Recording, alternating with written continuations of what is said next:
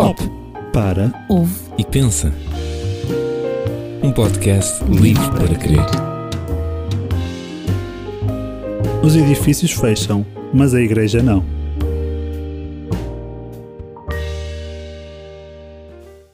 Olá! Mais uma vez, terceira vez, bem-vindos ao último episódio do Pop, em 2020. Ou já pensavam que íamos acabar ao fim de três? Estes foram só o arranque. Temos mais conteúdos para 2021.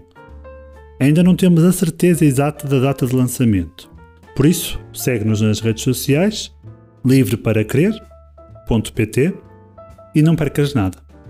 Até aqui já falamos de saúde, de crises e de como 2020 está a ser um ano atípico. Sim, está a ser porque ainda faltam alguns dias para o fim. Hoje queremos ver 2020 da perspectiva de quem frequenta igrejas. Muitas vezes pensamos em igreja como uma instituição, como uma organização com regras, com horários, com coisas a cumprir. Mas este ano foi o ano em que fomos obrigados a repensar essa ideia de igreja. E nunca foi tão verdade que igreja, abro aspas, igreja não são quatro paredes, fecha aspas. Na altura do primeiro confinamento, a nossa relação com Deus até era mais fácil de alimentar. Afinal, tínhamos mais tempo para orar, para ler a Bíblia, mas isto era a nossa relação com Deus. Não é só isto que faz um cristão. A partir do momento em que as igrejas fecharam, tivemos que superar o desafio de manter a união entre as pessoas. A tecnologia ajudou-nos a anular as barreiras geográficas e permitiu-nos até orar e reunir com pessoas de outras cidades e de outros países. Graças a Deus que os cultos, as visitas, as aulas, reuniões de oração e até as conferências internacionais puderam continuar. Quando nos permitiram, pudemos até, cumprindo algumas regras, rever algumas pessoas, sair, estarmos um bocadinho juntos. É que afinal não há união se não mantivermos o contacto uns com os outros. A conclusão é simples. A união da igreja não depende de um edifício ou de um horário, ou de uma instituição ou de um líder. A união está entre as pessoas. A igreja pode ser comparada a uma comunidade, porque é feita de pessoas. Na igreja não nos juntamos apenas para ouvir estudos bíblicos. Reforçamos apenas. Estudar a Bíblia faz parte, mas não é só isso. Vou realçar aqui um aspecto que me parece importante reter de 2020: a importância do louvor em tempos difíceis. A igreja que eu frequento tem por hábito guardar um versículo que nos acompanha ao longo do ano. O texto que nos acompanhou este ano foi curiosamente sobre louvor. Foi uma parte do Salmo 96. Vou-vos ler. Cantai ao Senhor, bendizei o seu nome. Anunciai a sua salvação de dia em dia. Anunciai entre as nações a sua glória, entre os povos as suas maravilhas. O versículo 2 diz: Cantai ao Senhor, bendizei o seu nome.